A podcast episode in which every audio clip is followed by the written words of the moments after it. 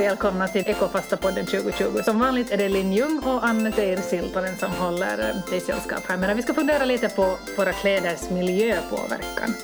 Att hur står det riktigt till med vår egen konsumtion av kläder? I det här avsnittet så ska vi få träffa Nicodemus Solitander som är forskare och direktör för Institutet för samhällsansvar här på Hanken i Helsingfors. Välkommen! Tack! Vill du lite berätta kort om dig själv? Vad, vad gör du om dagarna? Vad gör en, en, en forskare och en direktör för samhällsansvar? Som nästan alla i, i dagens läge som jobbar på, på universiteten så vi gör, vi gör ju forskning men vi gör mycket undervisning och, och administration och med administration så betyder det i dagens läge ganska mycket att vi söker extern finansiering speciellt för, för den sorts forskning som, som vi håller på med. Det är ju ett väldigt intressant ämne som du forskar på. Hur kom du in på det? Jag kom in på det. När jag kom till Hanken och började göra mina ekonomstudier 1995 eller 1996 så hade vi en professor, Jocke Törnros, som väl i dagens läge är på Åbo Akademi som, som började diskutera egentligen de här frågorna angående förhållanden mellan miljö och företag och miljö och ekonomi eh, generellt sett. Och ehm, jag tyckte tyckte ändå att det var ganska intressant. Sen efter att jag tog min magistersgrad så jobbade jag lite inom finansindustrin och såg en del och upplevde en del saker där som gjorde att mitt intresse för den här sortens frågeställningar blev ännu starkare. Och sen under årens lopp har jag börjat fokusera mer och mer exklusivt nästan på forskning och frågeställningar kring företagsansvar, etik i förhållande till ekonomin och även då frågor angående utbildning av någonting som vi ska kunna kalla ansvarsfulla ekonomer egentligen. Mm. Men det känns ju ganska tidigt, om du sa 1995. Då var det, just, då var det säkert ett, mm. ett ämne som diskuterades sådär brett om, bland, liksom, ja, bland, bland man folket. har ju haft, haft jättetur på ett sätt att det är ju inte så att någon nödvändigtvis kopplar, i alla fall då, på den tiden kopplar Hanken ihop med frågor angående miljöforskning eller frågor angående samhällsansvar eh, mm. generellt. Tvärtom kanske Tvärtom, mm. exakt. Så att äh, väldigt, väldigt glad är jag över den utbildningen jag har fått och, och hur tidigt de där frågorna började tas upp för att man ska komma ihåg att företagsansvar så det existerar egentligen inte i den formen vi förstår det idag förrän tidigt 90-tal mm. inom den anglosaxiska väst, västerländska världen så därmed kan man nog säga att forskningen på Hanken i det skedet var ganska tidigt, tidigt ute och historien mm. går egentligen läng längre bak i tiden också angående var, varför det, det på Hanken inom vissa ämnen fanns ett sådant här intresse. Mm. Blev du ifrågasatt då? Visst på, på högskolan nog, jag menar, alltså man kan berätta många många anekdoter. Jag kommer ganska bra ihåg när vi första gången tidigt 2000-tal försökte få in det liksom på en strategisk nivå på Handelshögskolan att uh, börja lite rapportera att hur tar det sig uttryck in, in, inom undervisningen, att hur mycket liksom används den, den här terminologin och, och, och frågeställningarna inom olika ämnen. Och jag kommer jättebra ihåg att var det på styrelsemöte eller akademiska rådets möte så var det en professor som sa någonting i typ med att det här är ju inte någon jävla fabrik. Så att med, med, med det menades att, att på den tiden så ansågs det endast relevant för, för den producerande mm. industrin att, att fundera att vad är det egna ansvaret i frågan om hur mycket utsläpp vi har. Men det är inte någon frågeställning i sig angående vad är vårt ansvar i relation till den sortens forskning vi gör och speciellt i den sortens ekonomer som, som vi utbildar. Men det som ju är liksom jättepositivt är att i dagens läge så det finns ingen chans ens att någon skulle uttrycka sig i alla fall på den mm. strategiska mm. nivån angående styrelsen eller några andra mm. råd på högskolan. Det har gått framåt lite Det har gått framåt och, och det ser man ju också att, att det följer ju den utvecklingen som vi ser inom företagen också. Att I början så, så tror jag att många uppfattade även i Finland att, att det, är en, det är en fad, det är någonting som går över, det, mm. det är bara en del av, av någonting någonting mindre men att jag tror att de flesta förstår att, att det här kommer bara att bli viktigare att vare sig, som den här professorn sen senare sa åt, åt mig, att vare sig, sig man sen individuellt tycker att det är någonting som är eftersträvbart eller inte, så kan man inte förneka det, att det håller på att bli viktigare inom eh, företagsvärlden Absolut, det finns ju ingen, det finns ingen, var, ingen kan längre blunda för det här. Så, så, är det bara. så kan man hoppas. Ja. När upplever du att, det här liksom, att man har börjat prata om de här frågorna liksom, så bland gemene man i Finland? När, när började den här liksom, diskussionen om hållbarhet? Det är jättesvårt förstås att tala om, om, om gemene man därför för det finns gemene, gemene män och gemene kvinnor som var, var väl medvetna om, om kopplingen mellan ekonomins tillväxt och miljöförstöring redan tidigt 60-tal om vi inte går också lite längre bakåt, mm. bakåt i, i, i, tiden och man ska inte heller förringa den diskussionen och de aktiviteter som, som sådana människor förde den på ett mycket seriöst sätt på 1960-talet. Men skillnaden mellan 1960-talet och dagens läge är ju det att i dagens läge så finns det så mycket vetenskapligt fakta som vi kan både som vi producerar fortgående och som vi kan använda oss själva för att informera oss angående de här, mm. de, de här frågorna. Och visst har det ju varit en, en växande kurva sen, skulle jag säga, sen, sen 60-talet. Mm. Finland har nu inte varit riktigt i bräschen angående de här frågorna. Att I Finland så börjar man se det kanske 2000-tal, det finns ju förstås historiskt sett en rätt så ingenjörsinriktad mentalitet mm. i Finland. Det, jag skrev själv min magistersavhandling 1998 runt ett sånt här eh, metallproduktionsföretag i Finland på den tiden var de här frågorna helt liksom begränsade till vissa avdelningar i de här företagen. Där var det jobba kanske en person med, med ingenjörsbakgrund som förstod de här frågorna från ett väldigt tekniskt perspektiv, inte ett strategiskt perspektiv eller något värdeskapande pers perspektiv. Så det, det satt sin prägel ganska länge i Finland att hur det organiserades vi ska återkomma lite till de här frågorna senare, men jag tänkte att vi skulle börja, om vi skulle börja här i ett begrepp som just nu som är på, som man hör lite här och där, greenwashing. Ska du lite sådär korta ordalag, vad är greenwashing? Greenwashing eller grönmålning, man kan ju använda olika termer för den här samma, samma, samma saken. Man kan också tala om whitewashing som betyder i princip samma sak angående, inte miljöfrågor men sociala frågor och sen finns det något som heter bluewashing då man använder FNs eh, flagga egentligen, eller FNs brand för lite liknande, liknande e- ändamål. Det betyder egentligen det att, att företaget mycket selektivt lyfter upp någonting som de gör angående miljön men som inte är beskrivande för, för hela verksamheten och lyfter upp det i sin egen marknadsföring eller i sina egna rapporteringar på ett sätt som antyder att det här är någonting som typifierar hela verksamheten. Eh, man kan också ta den här tanken till, till det samhälleliga. Det finns ganska bra exempel på det här utan att nämna något brännamn. Till exempel om du är inom ett hamburgarföretag eller äger en stor hamburgarkedja.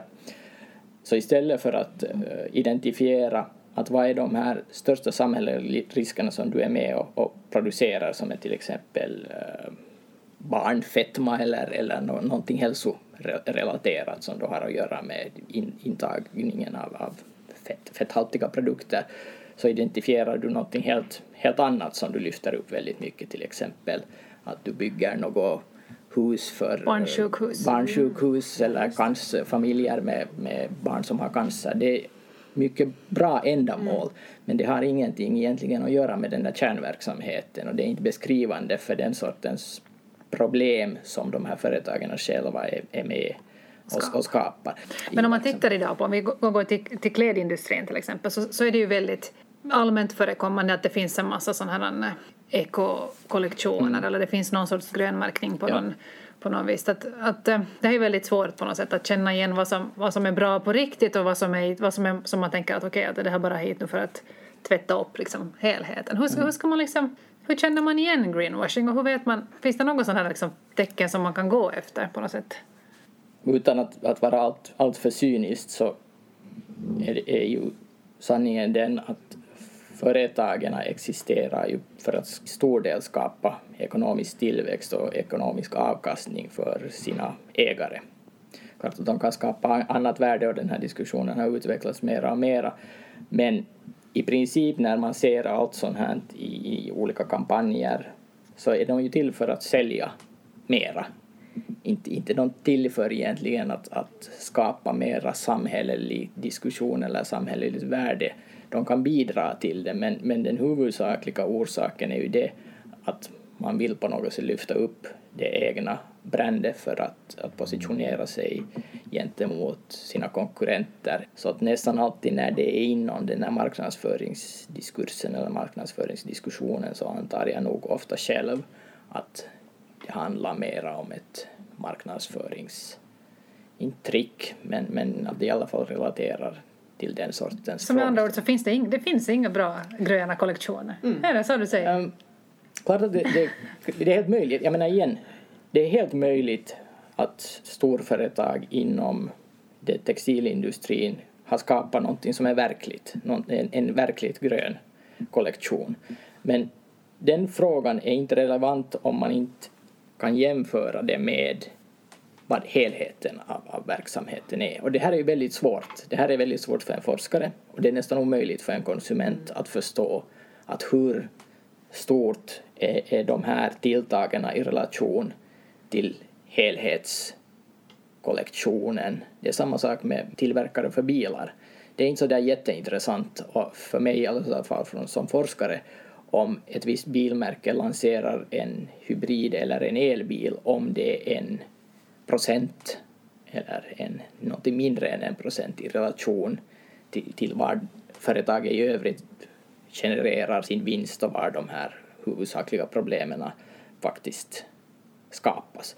Sen är det ju klart att, att allt måste börja någon, någonstans. Om, om du inte är ett startup-företag som bestämmer redan från början att vi endast äh, är till för att skapa en grön kollektion så måste man också förstå att, att ett stort företag så måste ju först skapa baby det på, på baby steps. Mm. Men frågan är, är ju fortfarande det när det gäller hållbarhetsfrågor att, att hur små kan de här stegen vara i relation till den sortens liksom miljökris som, som, som vi går igenom och med den sortens scenarion och den sortens vetenskaplig fakta som vi vet om, om jordens överbelastning och, och de här begränsningarna av, av det här tillväxtparadigmet. Finns det vissa, någon viss så här en, um, bransch där det förekommer extra mycket greenwashing? Är det speciellt inom klädindustrin? Ja, alltså, man kan ju säga som så att nästan alla uh, branscher där det finns en stark brandaspekt, en, en uh, företag till konsumentrelation och konsument då menar den enskilda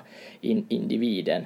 Jag tror inte att, att det ses som en lika stor värdeskapande aktivitet inom sådana företag som säljer till andra företag att syssla med den här sortens retorik. I alla fall så ser vi inte lika mycket om, om man tittar på hur företag som säljer till andra företag de behöver inte profilera, profilera sig lika starkt så, som, så, då, som gröna. Så då används inte Nej. det här engagemanget. Så att, men det är ju också det att, att man ser att de här riskerna angående vad man antar att, att uh, konsekvenserna av att åka fast för någonting eller att bli porträtterad som väldigt uh, oekologisk eller något sånt här, så de är högst inom brandföretag mm. då.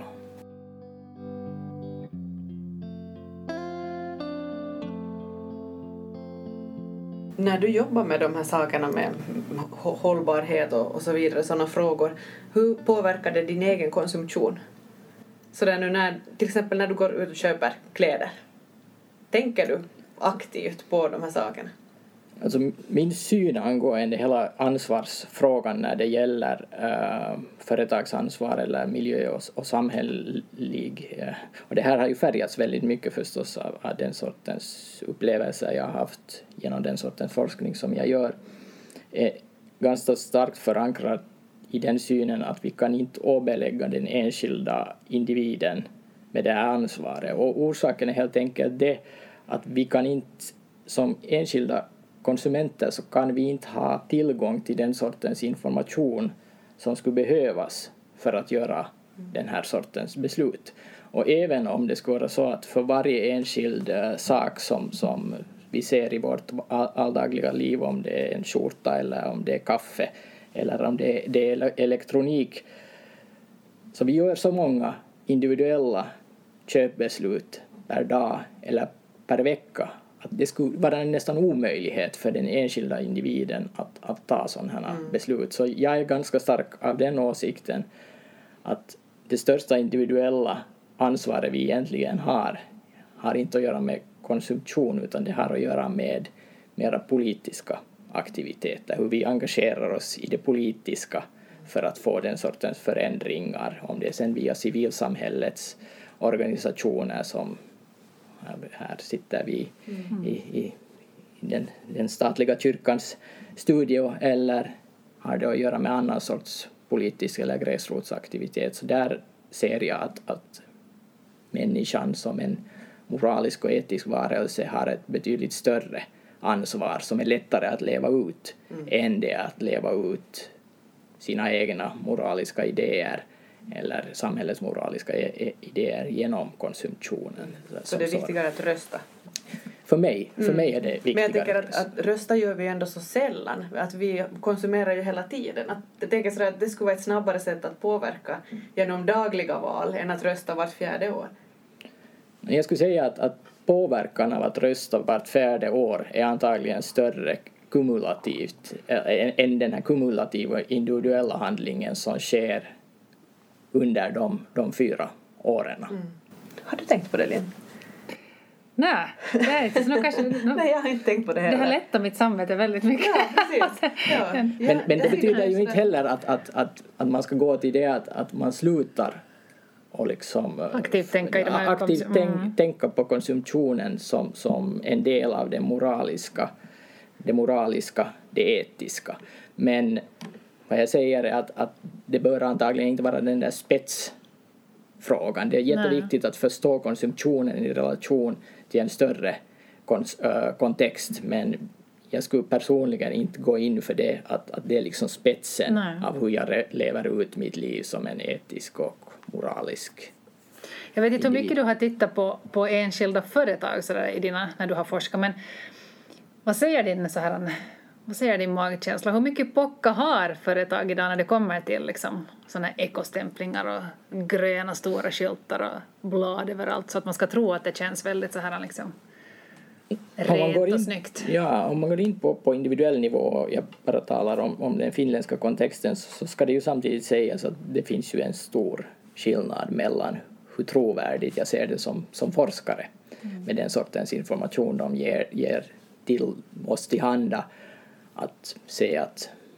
vem är mera genuin. Det är kanske lite riskabelt att använda den, de här sortens ord därför att det handlar också om ett slags vad ska vi säga, inte magkänsla men, men i alla fall någonting som är svårt att, att, att visa i fakta mm. och nummer. Att, att det har inte att göra med att hur mycket pengar lägger de på den här sortens aktiviteter utan det har också att göra med det att hur trovärdigt är det att det faktiskt är en del av deras värderingssystem och deras strategier och så vidare och så vidare. Och här så ser vi nog en ganska stor skillnad. Det som är lite skrämmande är samtidigt att det blir väldigt individfokuserat också där.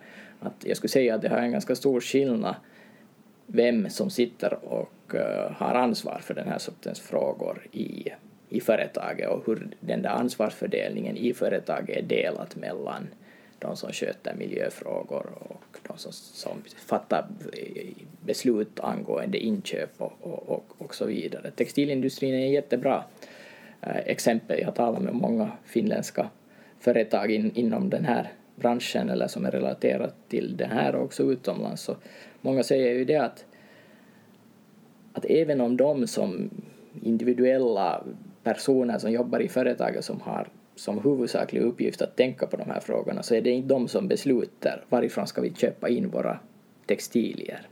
Om du är en designer på ett, ett storföretag så kanske du har en jättebra utbildning som säger att vi ska endast använda de ekologiska tygerna eh, eller någonting som har producerats på något hållbart sätt när vi köper in. Men inköpsfunktionen är helt frånkopplad det här. Så att inköparna sitter och fattar sina egna beslut angående från ekonomiska kalkyler, ekonomisk rationalitet medan designfunktionen kan ha integrerat de här men det är designfunktionen som sitter på beslutsmakten. Och här så ser man då en skillnad mellan företag, att hur integrerar man de här frågorna och hur mycket möjlighet och hur mycket ansvar och hur... Liksom... Ja, det handlar väl just om ansvar, tänker jag. Det är, det kanske, Ja. hur, mycket, hur mycket vill man hur Ja, vill man det har mycket att göra förstås, att hur integrerat är de här frågorna i, inom strategin och det kan vem som helst gå och göra. Ni kan gå in på vilka sidor som helst och titta. Exakt. Och, och vad är det då av åsikt av... Det finns ju kedjor som till exempel uppmanar sina kunder att komma in med trasiga kläder Mm. eller kläder som inte ja, är smutsiga eller inte funkar mera och så i utbyte så får de en kupong där Mm. de får rabatt när de köper. Vad, vad Är det en ekogärning? Ja, hur ska vi förhålla oss till det? Alltså det är ju en ekogärning på ett väldigt modernistiskt eh, sätt för att för mig säger det egentligen allting om, om företagsansvar och, och samhällsansvar. Att, att det är på det här sättet man Genom att konsumera mera. Ja, exakt. Genom att, att samtidigt bygga upp den här tanken. Och, och igen, det är ju inget fel. Det är ju jättebra att man samlar in de här trassiga kläderna eller sådana klä- kläder som inte kan återanvändas och så vidare och så vidare. Den här gärningen i sig är eftersträvbar och det är någonting bra. Men samtidigt det att, att deras egentligen fantasi eller, eller förmåga att, att fundera ut att ett, genom ett hurdant system ska vi göra det här och på vilket sätt skapar det värde för, för oss är endast genom ökad Konsumtion. konsumtion. Den här tillväxten, när vi talar om hållbar utveckling ska, ska vi förstå det, det är mycket centralt att förstå att hållbar utveckling för de flesta politiska aktörer men även företagsaktörer förstås handlar om hållbar ekonomisk utveckling och utveckling betyder egentligen tillväxt. Om man tänker sådär på framtiden och hållbarhet och ekotänk, tror, tror du ändå att det kommer att, att finnas ett större krav på företag i framtiden? Alltså det finns ju hela tiden, jag menar när jag sa att, att de här frågorna aktualiserades i början på 90-talet så den här pressen på företagen har ju vuxit astronomiskt i frågan om, om vad olika aktörer förväntar sig att företagen själva ska kunna göra och hur de ska kunna hantera de här ansvarsfrågorna. Så pressen blir hela tiden större. Så det är inte, jag ser det inte som någon slags eh, liksom etiskt val i 90 procent av de här fallen varför företagen har börjat engagera sig i de här frågorna. Vare sig det har någon påverkan eller inte är egentligen rätt så egalt. Men vi ser en, en större politisk press, man ser det som en risk, man ser det också som en möjlighet att sälja mera varor och det här beror väldigt mycket på i vilken bransch du är. Men orsaken varför, varför de sysslar med de här handlar väldigt mycket om en extern press. Hur kan, jag, hur kan man sätta mer, jag som individ, hur kan jag lägga mera press på till exempel då klädindustrin? Till exempel genom att ha sådana här podcaster så antar jag att, att, att det är ett, ett möjlighet. Det var ett liksom första bra steg. Ja, exakt. Men det är ju också det att, att tänka på de individuella valen också utanför den här konsumentdiskursen. För att det som jag ser som lite problematiskt när jag tittar, när du ta, talar om unga personer och, och man kan göra någon slags jämförande studier eftersom studier redan har gjorts tidigare är ju också det här att hur ser man på sig själv utanför konsumtionen? Vad ser man som sina möjligheter att, att påverka? Jag tror att väldigt många unga i dagens läge ser på det politiska, politiska aktörer som en sfär där vad de inte kan påverka så där väldigt mycket för att man ser inte så mycket skillnad på politiken, man ser inte så stora förändringar, man ser inte snabba förändringar. Så man förlitar sig mera därmed på den här tanken att genom de individuella konsumtionsvalen så kan jag göra större förändringar än genom politisk aktivitet, genom att engagera sig politiskt på gräsrotsnivå, regional nivå eller nationell nivå. Och det här ser jag som, som väldigt problematiskt Okej, för det. skapar också förstås ett, ett vakuum och en, en plattform för, för andra sorts värderingar att, att börja och, och eh, Så att ta röst, plats. rösta är viktigt. Rösta är viktigt. Mm. Det är också viktigt att, att engagera sig politiskt. Vad, vad vi sen avser med att engagera sig politiskt så kan ju betyda olika saker. Jag skulle säga avslutningsvis ännu vilja ha, om vi tänker så här, när vi tänker på greenwashing överlag, om man går i, när man ska köpa nya kläder, skulle du kunna ge några sådana här punkter som man behöver ha koll på så att man inte blir utsatt för greenwashing? Kan du ge några sådana här, såna här snabba Alltså det, det är ju väldigt viktigt att man frågar de här frågorna i affären. Det, det är det absolut. Det, Vad det, ska man fråga? de, egentligen så borde man fråga flera saker. Man borde fr- fråga angående de här miljöpåverkan av de här produkterna, hur mycket vatten som, som går åt och några sådana här frågeställningar. Man bör också fråga att var har de här äh, kläderna producerats?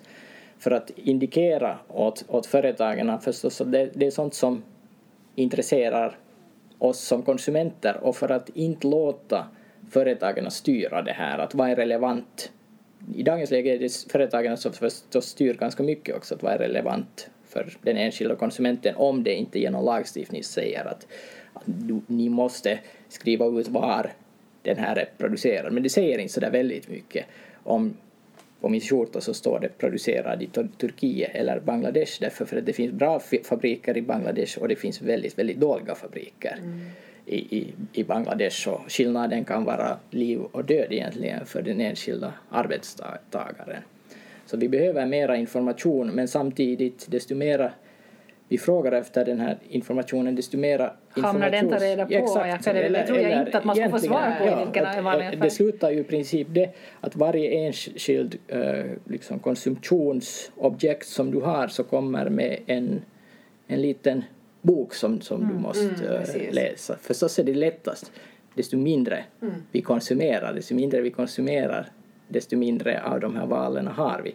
Alternativet är ju förstås det att vi förlitar oss på någon slags överstatlig reglering som säger att den, vi, vi lovar åt er att så och så inte sker i de här fabrikerna, att miljöpåverkan är inom de planetära eh, gränserna eller något liknande. Ja, borde det vara statligare liksom, eller starkare förmynderi när det gäller sådana här saker? Att, att saker och ting är uttänkta redan och det kommer lite med en handbok och så I, vidare. i, I dagens läge skulle jag säga ja, men, men orsaken varför jag säger ja är ju också det att min egen fantasi och min egen, en, egen förståelse av de här frågorna är, är begränsad av vad vi ser idag. Klart att jag skulle vilja säga att vi inte behöver statlig reglering, men vi har redan sett vad, vad effekterna av avsaknad av statlig reglering är i de här frågorna. Som sagt, det är helt möjligt. Min moraliska Men du som är forskare borde väl rimligtvis få kunna säga det här att ja, nu ska vi ha det så här. Men det är det som är problemet egentligen med forskning. ingen lyssnar på ja, dig. nej, nej, nej, nej. Problemet med forskning är inte, är inte alls det. Det är också ett problem. Det är ett mindre, mindre problem. Vi för, förutsätts ju vara på ett sätt mera objektiva och mindre normativa. Vi är mera beskrivande av vad som sker än att måla upp en sån här möjligheternas Mm, canvas egentligen. Och det här är, är också ett problem. Därför att om man tittar lite på vetenskapsmännens roll genom historien så kan vi också se att det kanske tidigare fanns mera utrymme egentligen för att, eh, att tänka sig med något, att hur skulle framtiden kunna se ut? Att vad skulle vara möjligt i framtiden? Att vara mer relevanta frågeställningar angående de här, att öppna upp vår fantasi eller vår, vår tankekraft, att vad är möjligt i framtiden, att vad skulle vara ett alternativ. För det, det öppnar upp till sen sådana frågor som inte är riktigt legitima på en handelshögskola. Det, därför det leder väldigt lätt till frågeställningen vad kommer efter kapitalismen? Och de, och de svaren är inte riktigt, de, de har inte vi riktigt ännu. Det blir nästa podd. Ja, det Det kan jag nästa vänta. Vi podd. tar dig nästa, i- nästa år. Då tackar vi dig jättemycket för, för din medverkan här idag. Och bakom den här poddserien står då Kyrkostyrelsen och Martaförbundet. Och mer från Ekofasta-kampanjen hittar du som vanligt på ekofasta.fi. Och det här var det sista avsnittet från Ekofasta-podden i år. Tusen tack! Tack så jättemycket.